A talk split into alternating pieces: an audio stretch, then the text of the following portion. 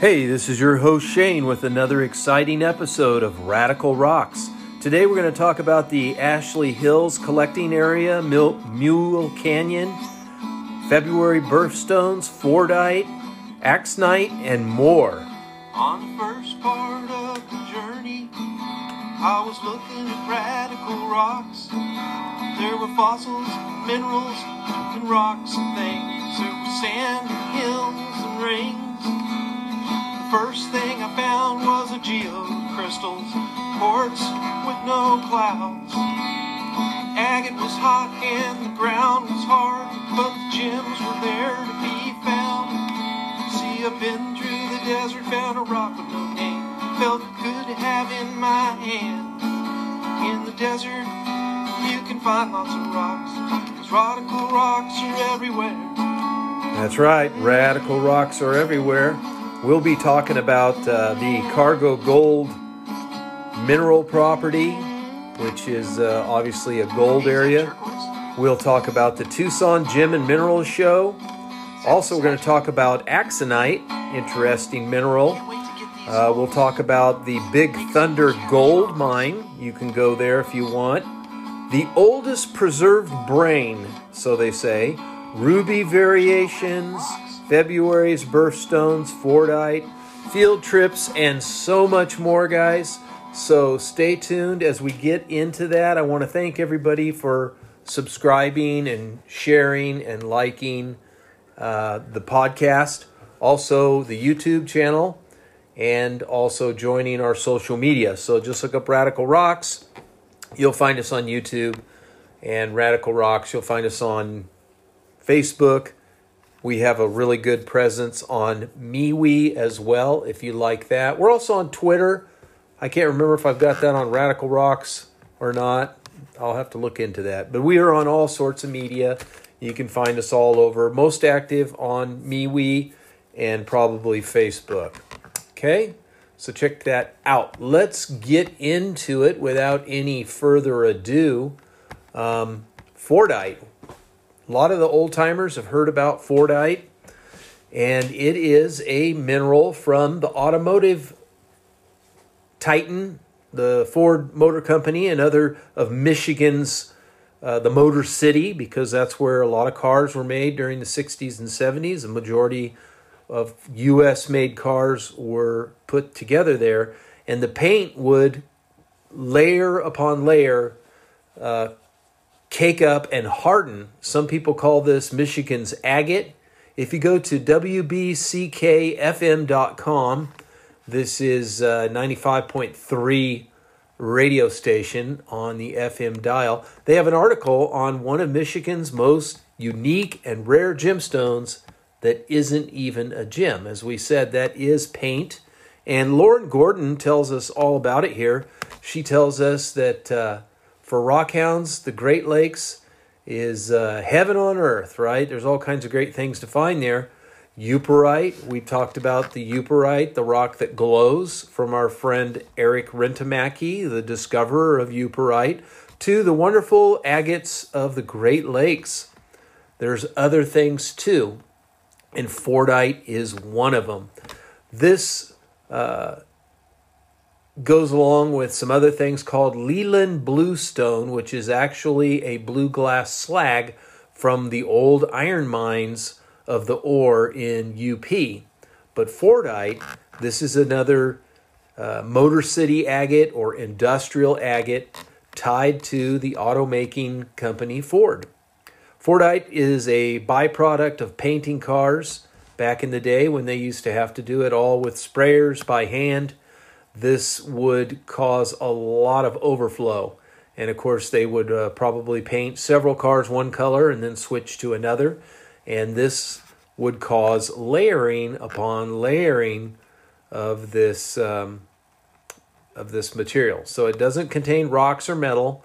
It's just layers of enamel paint built up. Now, this has become quite valuable. The layers can be blue, yellows, uh, orange, red, green. Um, purple is very rare. In fact, uh, they tell some of the colors in this article about how they would build up. Um, they are they will polish. It is kind of in short supply now because with new painting techniques, they just don't allow it to build up like that. But uh, it says Fordite for the rarest pieces of Fordite involves a period of high impact colors in the 60s and 7, 70s, like Ford's Grabber Blue or Mopar's Plum Crazy Purple. And they say here that on eBay you can find Fordite from anywhere from $48 to $300. How much would you be willing to pay for a paint chip? Asks the um, publisher of this article. Um, and I saw her name here a minute ago, Lauren Gordon. So, really fun article there that you can go check out. Also, um, there is a lot going on. We'll talk about that in a minute. Very interesting. New Mexico is a area where a lot of fossils have come. New Mexico in the United States of America. That is a state that is uh, considered the Southwest.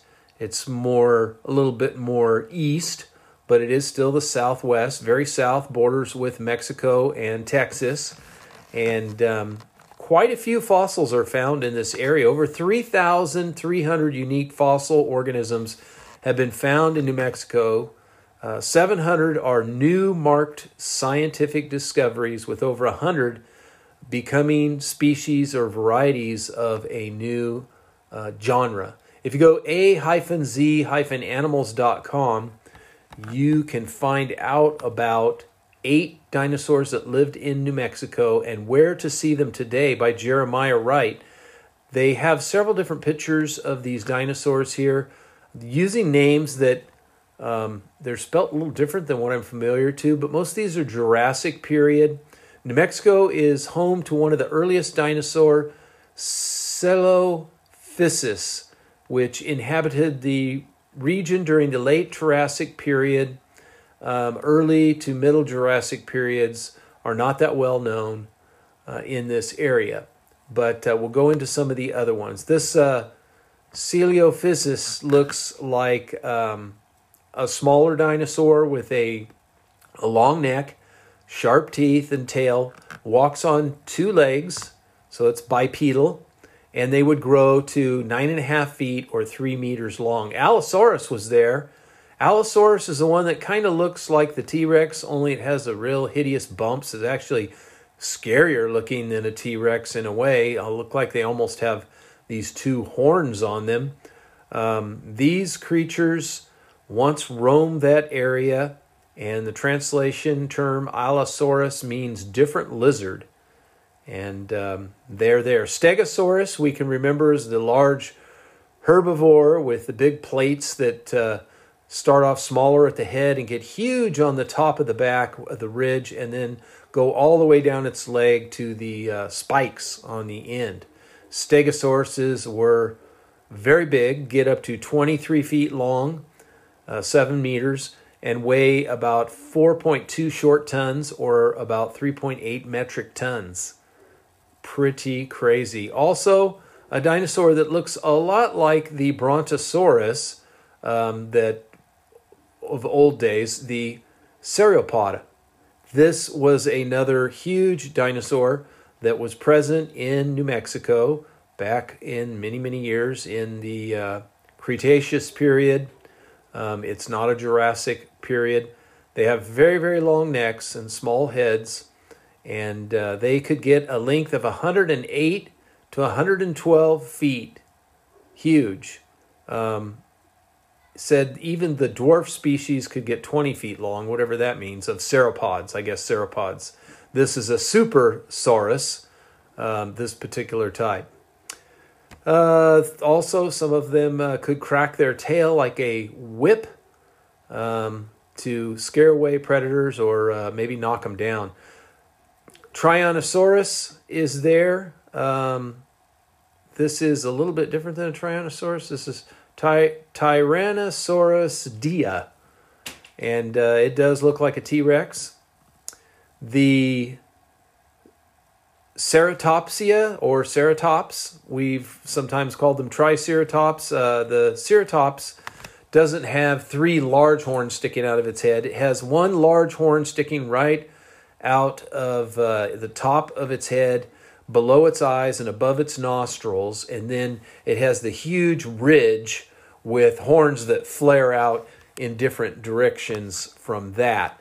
Um, these creatures would get some 30 feet long and weigh up to 20,000 pounds or 9 uh, meters long and uh, 9,100 kilograms. Other little dinosaurs that had uh, bird type bones and uh, only got about 3 feet long.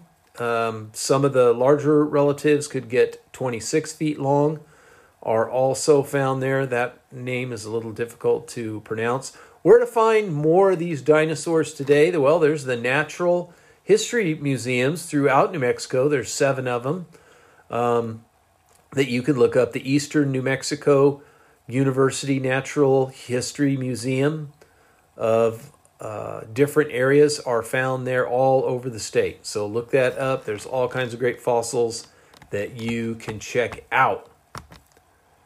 12 tips for attending the Tucson Gem and Mineral Show. Our friends at Rock and Gem, they will email you this. They've got some good tips.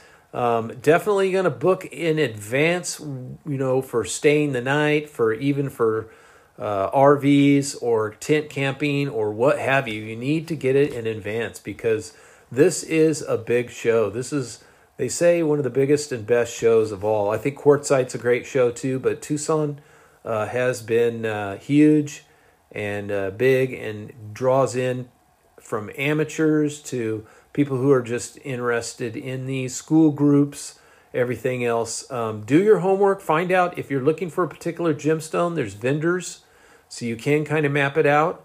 Um, you know, get a radio or phone or whatever to, you know, if you're looking for something particular, uh, let people know that are in your group so they can keep an eye out for you. If you're going to wheel and deal, have a business card. Um, value and respect cultural differences. People travel from all over the world here, so uh, you know some people uh, may not want to argue and dicker over price, and uh, because of where they come from. So I don't know all the the cultural differences and how you would know that, but just try to be respectful of people. Um, if you're serious, then you know be serious.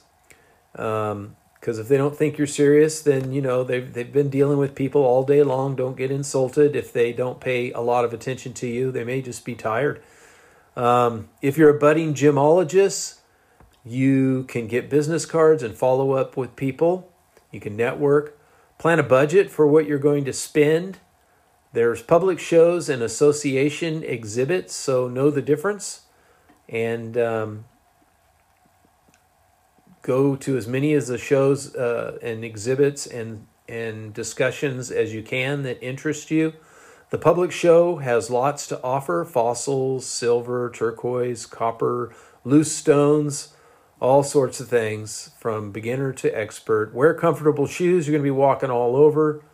And then they repeat gathering um, brochures and catalogs. The story is attributed to Deb Brandit at the bottom for this story. So just think about it if you're going to go. Don't just go and not do a little bit of planning. It's always good to plan. You're going to have a better time. Now, here's something we talked about last week the rare Roman gems that were found in the archaeological dig in Carlisle and these were the ones that were found in the drain that I talked about. There's over 30 of them. And this article at itv.com says rare Roman gems found during the archaeological dig in Carlisle, um, reported by Tim Backshell, has a picture of every single one of them. He's got a video here, and these gemstones are amazing. Um, most all of them are in really good condition. The carving work that's done usually on the back to give it kind of this lifelike three dimensional look is amazing. The detail that they did. Remember, these were just in little rings. These things are only a few millimeters in size. They're not giant. So when you look at the craftsmanship of these, and then you see there's these ambers. Um, there's some of them are made out of garnet. Some are made out of of uh, amethyst. Some of them are made out of, um, they're black, so perhaps, uh, you know, some sort of an onyx or something like that. Beautiful, beautiful works unearthed uh, in that drain and in perfect condition. Some of them look like carnelia. They're almost 2,000 years old. Uh, more than 30 stones fell off of these Roman dignitarians. These were special stamps that uh, were used to sometimes insignia who they were, uh, like a seal or something like that back in that day. And they call them little intaglios. And uh, they are very neat. They have a lot of gods and goddesses that are curved, carved in them. One of them has uh, the goddess Venus, they believe. So this is pretty cool. A lot of history. If you want to check this out, go and check it out on itv.com and see what Tim Blackshell uh, will tell you in his video and in the article that is there. Amazing discovery a rock that generates electricity discovered in Africa. Um, I've been seeing this article pop up for quite a while now. I don't know if I've commented on it because it is uh, something that I thought was a hoax. It, they say free electricity with a question mark. If you look up this uh, uh, rock that generates electricity in Africa, you're going to find a hundred or more articles on it. Uh, Andrei Tapalaga tells us all about it in historyofyesterday.com. You can look it up. There's a video there. I watched it. It looks like uh, iron pyrite or fool's gold, the smaller piece that this gentleman has in his hand. They show in the video that uh, if they put a meter to this stone, and I'm assuming it's, I'm assuming it's um, an ohm meter, and they're just ohming it. That's not really voltage, but they show when they touch it, two of them together, it it it lights up and sparks. Okay, I mean, it makes like it makes like a it looks like a welding, right? Like something welding. So the the general consensus is is that scientifically rocks that would just generate electricity. Um, there's no way that can happen. So in the video, they show they have the rock. It, they put it on a crate to make you think that there's nothing connected to it. They connect a light to it. The light lights up. They connect a motor to it. The motor, you know, spins. He holds it in his hands as if there's nothing connected to it.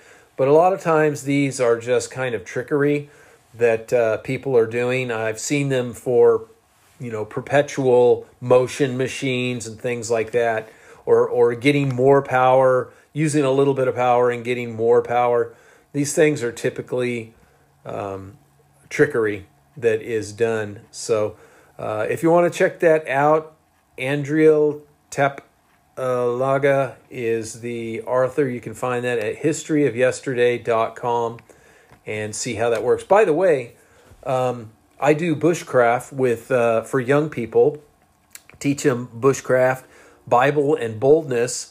It's just a community outreach that we have at our church, and um, we do all the different ways of starting fire. So if you were in a survival situation, you wanted to start something with fire, well, you can start a fire with uh, like a hardened steel uh, and a, a flint or chert or even jasper and even agate, you can get a spark out of it. Well, one of the other things that works pretty good for starting sparks is the iron pyrite. Of course, it, it does break up and, and, make a mess, but uh, it actually works pretty good for for fire starting. But you know, who wants to destroy a nice piece of uh, iron pyrite? Scientists are baffled after a half a billion year old fossil in an Indian cave turns out to be a beehive. Rich Coe tells us about this at Natural or Nature World News. You go to natureworldnews.com and you can see that article there. Um, it is uh, telling us about this huge, uh, or not huge, but this decent sized fossil. Was found in India in this cave they didn't know what it was. They weren't sure if it was, you know, just a natural occurring formation because, as we know, coral, uh, some minerals will form in in columns and, and in shapes that could look much like a beehive. But with some uh, experimenting and X-rays, they claim that this is a ancient, ancient beehive that has been fossilized that they found in the cave walls. So that's pretty interesting. Next, the world's oldest fossilized fish has the world's oldest preserved vertebrate brain and offers clue about evolutionary history, say scientists. So basically, what they found here is what they're calling the oldest fossilized brain. Um, o. Sybil Van Hagen tells us at BusinessInsider.com about this uh, claimed 300 million year old fossilized fish. What they have in here is a black fossil where you can see um, a little bit of a shape, and this shape is what they're saying came from a early ray-finned fish that, uh, according to the Marble University of Michigan News, and the rare finding offers them new insight to the possible uh, evolving of extinct bony fish related to salmon. They have a picture of the brain here. It actually looks like, like a parasite or a bug more than a brain, um, but it does have two spheres. And they show a description of the fish here that uh, has what they say is the earliest fossilized brain of a backboned animal. It's very rare that scientists discover fossilized soft tissue as opposed to bones, shell, and teeth. So, this exceptionally well preserved brain of a vertebrate animal offers a new perspective to other ray finned fish that are still swimming today. So, they can compare these to the ancient, or from the ancient ones to modern day animals, um, their uh, their ancestors today. Different types of ruby. Um, we talk about some of this from time to time. I think it's been a while since we've gone into the different varieties of ruby. Jeremy Newman tells us at the uh, let's see, Socito Post. It's S C I O T O Post probably saying it wrong, might be Kato, Sakato Post. Anyway, Jeremy Newman tells us rubies are, are very desirable. They're associated with passion and love and wealth. It's Valentine's Day, right? Very popular Valentine's gift will include rubies or other pink gemstones. Um, the ruby has unique characteristics. Um, there's a lot of lab grown ones out there, but uh, there's also some beautiful ones. They estimate that its sales will increase over 5% uh, between now and uh, 2028. So, if you decide to get a, a ruby, you need to learn about the shapes, the cuts, the sizes, and so on and so forth. So, what are the rare rubies that are just not a ruby? What are some of the varieties? Course, you've probably heard of a star ruby. The star ruby has this unique star like effect that uh, is created by tiny needle inclusions within the ruby that cause the light to reflect a six rayed star pattern. Now, there can be um, sometimes if it's just one ray, or two, or three, or four, or five, or six. The more rays, the better. These star rubies are prized for their beauty and rarity. Unlike star rubies, um, they are not cut for maximum size or brilliance, they are cut to maximize the star's effect, with the stone being cut into a cabochon shape to showcase the star pattern. Necklaces based on star rubies are set in an elegant setting and uh, are very, very beautiful. If you can afford one of these, uh, it certainly would be a good investment to get a genuine, natural star ruby. Cabochon rubies, according to Diamonds.pro on the Mohs scale, rubies are hard gemstones with up to 9 on the hardness scale because they're corundum. Uh, Cabochon ruby is very hard, polished to a round dome, smooth surface, no facets. Um, the cut will, will be done to showcase the gem's uh, translucency and uh, hopefully not to bring out the inclusions or imperfections. But sometimes those can be interesting and help uh, bring more character to the gemstone. These are used in brooches, pendants, earrings, and uh, other traditional types of Indian and Tibetan jewelry, where they are prized for their rich color and unique beauty. Pigeon blood ruby, this is the third one on our list. Very highly prized and sought after ruby because of its intense, pure red color, like a drop of blood, right? Pigeon's blood it refers to the deep red hue that resembles the blood of a freshly killed pigeon. Of course, you know what the blood of a freshly killed pigeon looks like, right? or maybe not. Uh, these rubies are often found in Myanmar, and uh, this is where uh, the source is considered the best in the world for pigeon blood rubies for the color. Four is the rare solid red rubies. These are known as um, the rarest rubies around the world, also uh, called lotus flower. These rubies are known for their unique peach to pink, orange pink color, typically found in Sri Lanka and Madagascar. Like, uh, unlike other rubies, they are treated to enhance the color. Solid red rubies are natural and unaffected, therefore, it makes them highly sought after by collectors and jewelers who appreciate the beauty of untreated gems.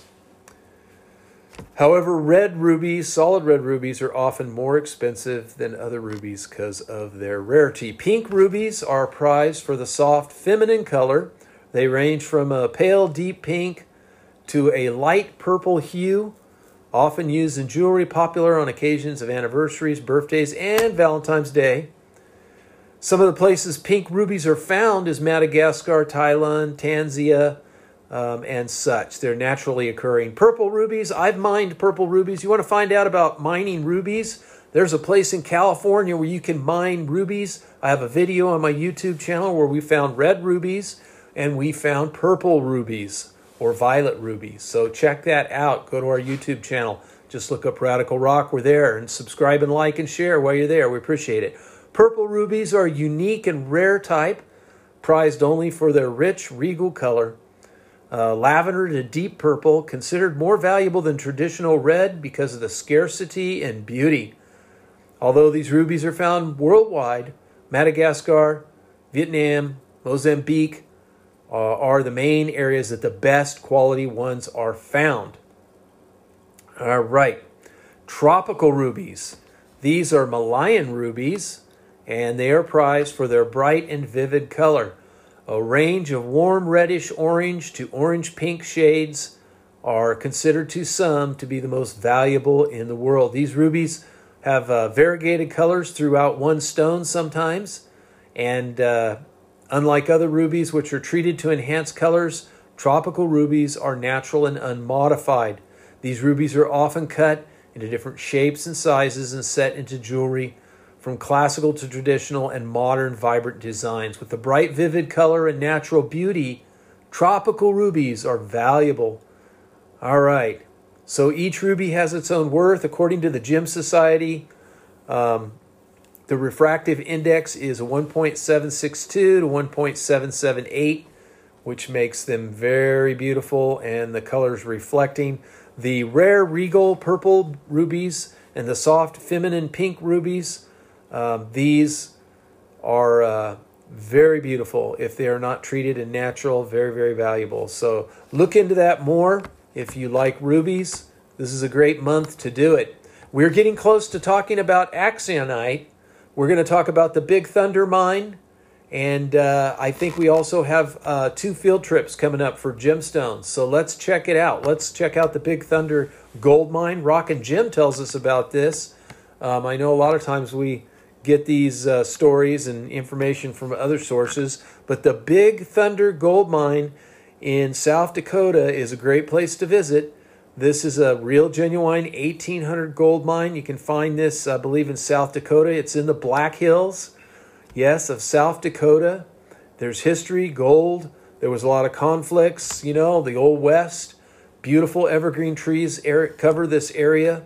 And the history of this this Thunder, Big Thunder gold mine, it happened uh, after fighting the local Native American Indian tribes. The Lakota settled in the Black Hills, and in 1868, the U.S. government signed a treaty establishing the Great Sioux Reservation, exempting the Black Hills from white settlement. However, gold was discovered in 1874, and everything changed. So, uh, our American government lied again and went back on its word, and placer gold began uh, panning, sluices, rockers, all this stuff. All that gold got panned out, and then they started looking underground. The first big lode gold mine was the Keystone Gold Mine in 1891 that started a gold rush in the Black Hills again, combined with the Holy Terror Mine in 1898, discovered uh, four years earlier. And then in 1900, the year 1900, the two combined mines were producing 5,200 ounces of gold every two weeks, according to Dale Beatty in the Keystone Gold's Mine Black Hills mining history. So that's how it all started. Um, in 1882, the Big Thunder Gold Mine was originally known as Gold Hill Lode. There was a couple of German immigrants that drilled into the rock, and um, they were trying to reach a right adjacent the Lucky Boy Mines rich vein, and in 1907 they intersected the Lucky Boy vein after digging an adit, which is a horizontal tunnel, 330 feet into the mountain. Unfortunately, the vein had tapered off to an unprofitable status, and 35 years after the mine started digging, the tunnel reached 680 feet with a total uh, and a 250 feet underground. The mine was worked on until the death of the owner, Julius Engel, in 1921. Uh, today, well, they have tried to revitalize it, and uh, there are thousands of artifacts on exhibit. They've got uh, mills, they've got the stamp mill, they got bell crusher jaws, winch pulley, elevator equipment, ore carts, blacksmith equipment, mining tools, the original assayer's office.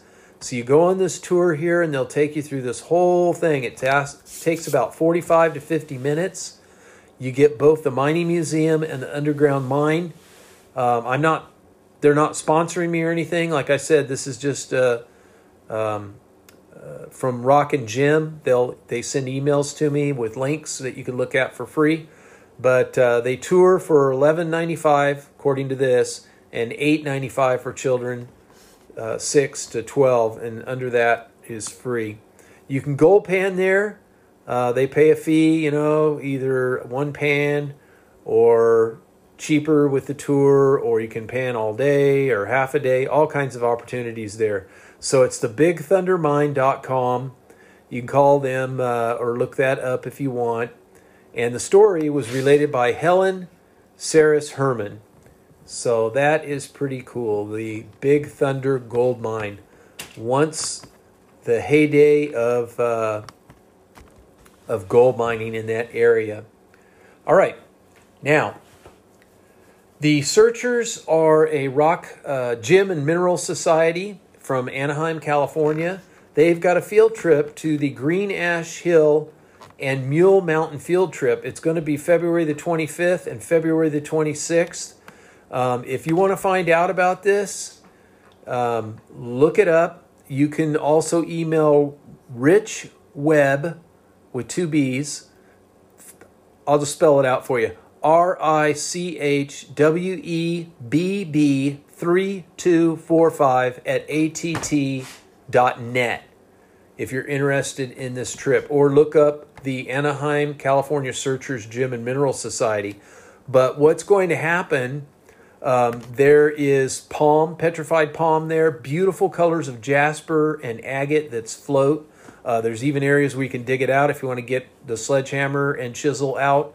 Um, petrified palm, palm wood, colorful chalcedony, bog agate palm, and even some of what they call Doug's fabled black agate could be found. There's dry camping in the area, but there is motels and hotels in the area as well. Um, very close to the early man site, which has been closed for a long time, but uh, they're talking about going to Mule Canyon and how to get there and get this bog and black agate that they have there. Um, so you might want to check that out. Pretty neat place to go um, with the group. They have a potluck going on, so that's always fun. Other field trips that they've got is the Rainbow Ledge. Um, that's tentative for March. Clear Creek Plasma Agate in Kalinga. That's tentative for April. And then May, the Lavic, uh, Lavic Siding, which I've done. Uh, I've done videos on some of those on Lavic uh, Siding for sure, where you can find some beautiful gemstone. All right, now for our mineral of the day, I guess I'll call it Axinite. It's A X I N I T E. The Axinite Mineral Group, well, uh, friends of ours send out an email with uh, gemstone sales that they have or mineral sales that they have. And I saw this Axinite and I thought, well, that's uh, interesting. That's one that I don't recall hearing. So as I looked it up, um, it comes from a Greek word, Axinite, named in 1787 after the Greek word uh, axine, which means axe. This is because of the sharp angle of the crystals of this mineral, kind of like an axe. Um, there's three types of axinite. The first type is called the Fe, the second type is the Mg, and the third type is the Mn. Now, all these are related typically to tinzenite. So we'll get into that a little bit and talk about uh, what this is. Very collectible mineral. Uh, ones from Germany and Italy are especially desirable. Um, so most of the types of axinite are the Fe type. Okay, um, we told you about the crystals being like an axe. Um, typically, the member types are ferroaxite, that's the Fe, or magneous axite, or magna, uh, magnan axite. So that refers to its chemical composition. That's the difference of it. Sometimes you'll find axinite, um, aragonite, so it can be associated with these uh, uh, calcite type minerals as well. It's a basic aluminum boric uh, silica of calcium, iron, magnesium, and manganese. The color can be a smoky brown, dark brown, purplish brown, green brown, gray, black. Less common would be purple and blue, green, orange, or yellow. Very rarely mag- uh, multicolored. Um, so, pretty cool. Um, its hardness is fairly hard, about 6.5 to 7, so it's got a pretty good durability for being uh, of the calcium family. So obviously the silicate that's in it, the borosilica, is giving it quite the strength. Crystal forms again in these axite, flattened, uh, tabulature type crystals with sharp edges and dense groups. Also, they can be grainy, bladed, columnar, platy agates, uh, rosettes of sharp crystals. Massive crystals can be stained and have parallel growth lines. Specific gravity is about 3.3 to 3.4. The transparency is transparent to opaque. Um, it is vitreous. Uh, it will fracture in a conical or uneven fracture. It can be. It can have a tendency to be brittle and break along those lines. Uh, Axinite MN from Franklin, New Jersey, has a red fluorescence. So this will under, I don't know if it's a short wave or a long wave uh, black light, but it will fluorescent. And it's in the group of silicus and uh, silicus. The color, let's see, what else? The, if you do a streak on it, the streak will be colorless.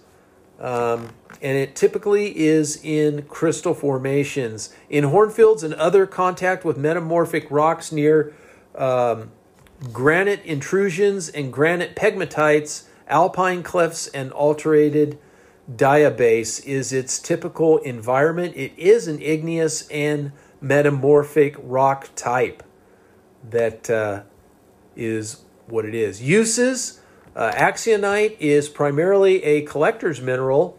The sharp, transparent forms are highly collectible with the crystals and highly valuable as long as well as rarer colors and uh, different patterns of crystals.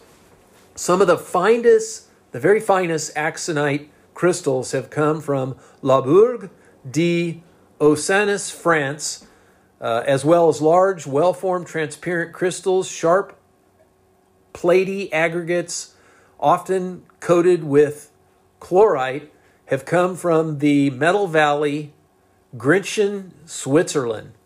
A classic locality for axinite is in the St. Just district of Cornwall, England, especially Stamps, Jowl Zawn, and Botallack, Russia, has pr- produced exceptionally well formed, large, transparent crystals, many of them double terminated, from Puvia in Serenpal. Also, Russia is the famed location of the Dalnegorsk Primorsky Krai, which has produced distinct pointy aggregates of axinite.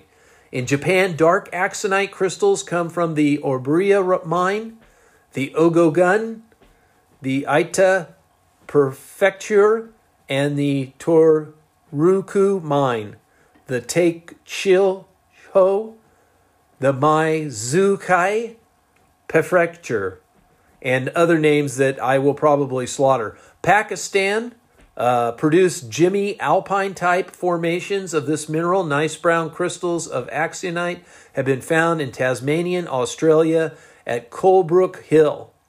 The U.S.'s premier uh, axinite location is the new Melones Dam spillway near Copperopolis Caverns County, California. Okay, so I guess that's two locations. New Mexico Dam Spillway near Copperopolis, Calaveras County, California, where sharp brown crystals were found in one time construction find. In Canada, Jimmy crystals come from the Gray Cloud Claim, Hart River, Yukon Territory, Canada. So there's some other areas where you can find uh, the common form of it. Uh, the above locations, let's see, was common form locations for less common axinite types are the axinite MN, well known at the Franklin, Sussex County, New Jersey, where it forms a honey yellow to orange crystals that are strongly fluorescent. Other axinite MN localities include the Stig Ulsel, Norway, Dalnegorsk, Primorsky Krai, Russia, and uh, Peru, the Iron Cap Mine in Aravaipa, Graham County, Arizona. Axinite MG has recently be, been found uh, in very Jiminy, uh, excuse me, phenomenal Jimmy crystals, often purple, sometimes orange and bicolored, at the Merelani Hills Arusha, Tanzania, Tanzania. Axion MG has also come from Luning Mineral County, Nevada. So maybe there's some in Nevada if you're in America of this multicolored type, the bicolor type, or purple. That would be pretty cool. Tanzanite forms surprisingly aesthetic specimens despite its being a rare mineral. Sharp rosettes rosettes come from the Molinello Gello mine in Italy. That's the one I was telling you about. Exceptionally colored examples were found. Very limited occurrence at the Wessels mine, Hotazel, uh, in South Africa, in the manganese fields of South Africa. So they have other links here. You can go to uh, minerals.net and look up the axinite mineral group here, and they will give you this information a lot more. There's several pictures of this of these specimens. Uh, they've got links from MINDAT organization, um, mineralogical uh, database of David Barthelmy, and the Mineral Gallery.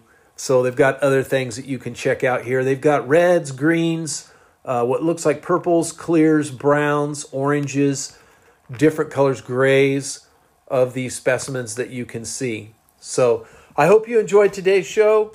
Until next time, remember rockhounds don't die, they petrify.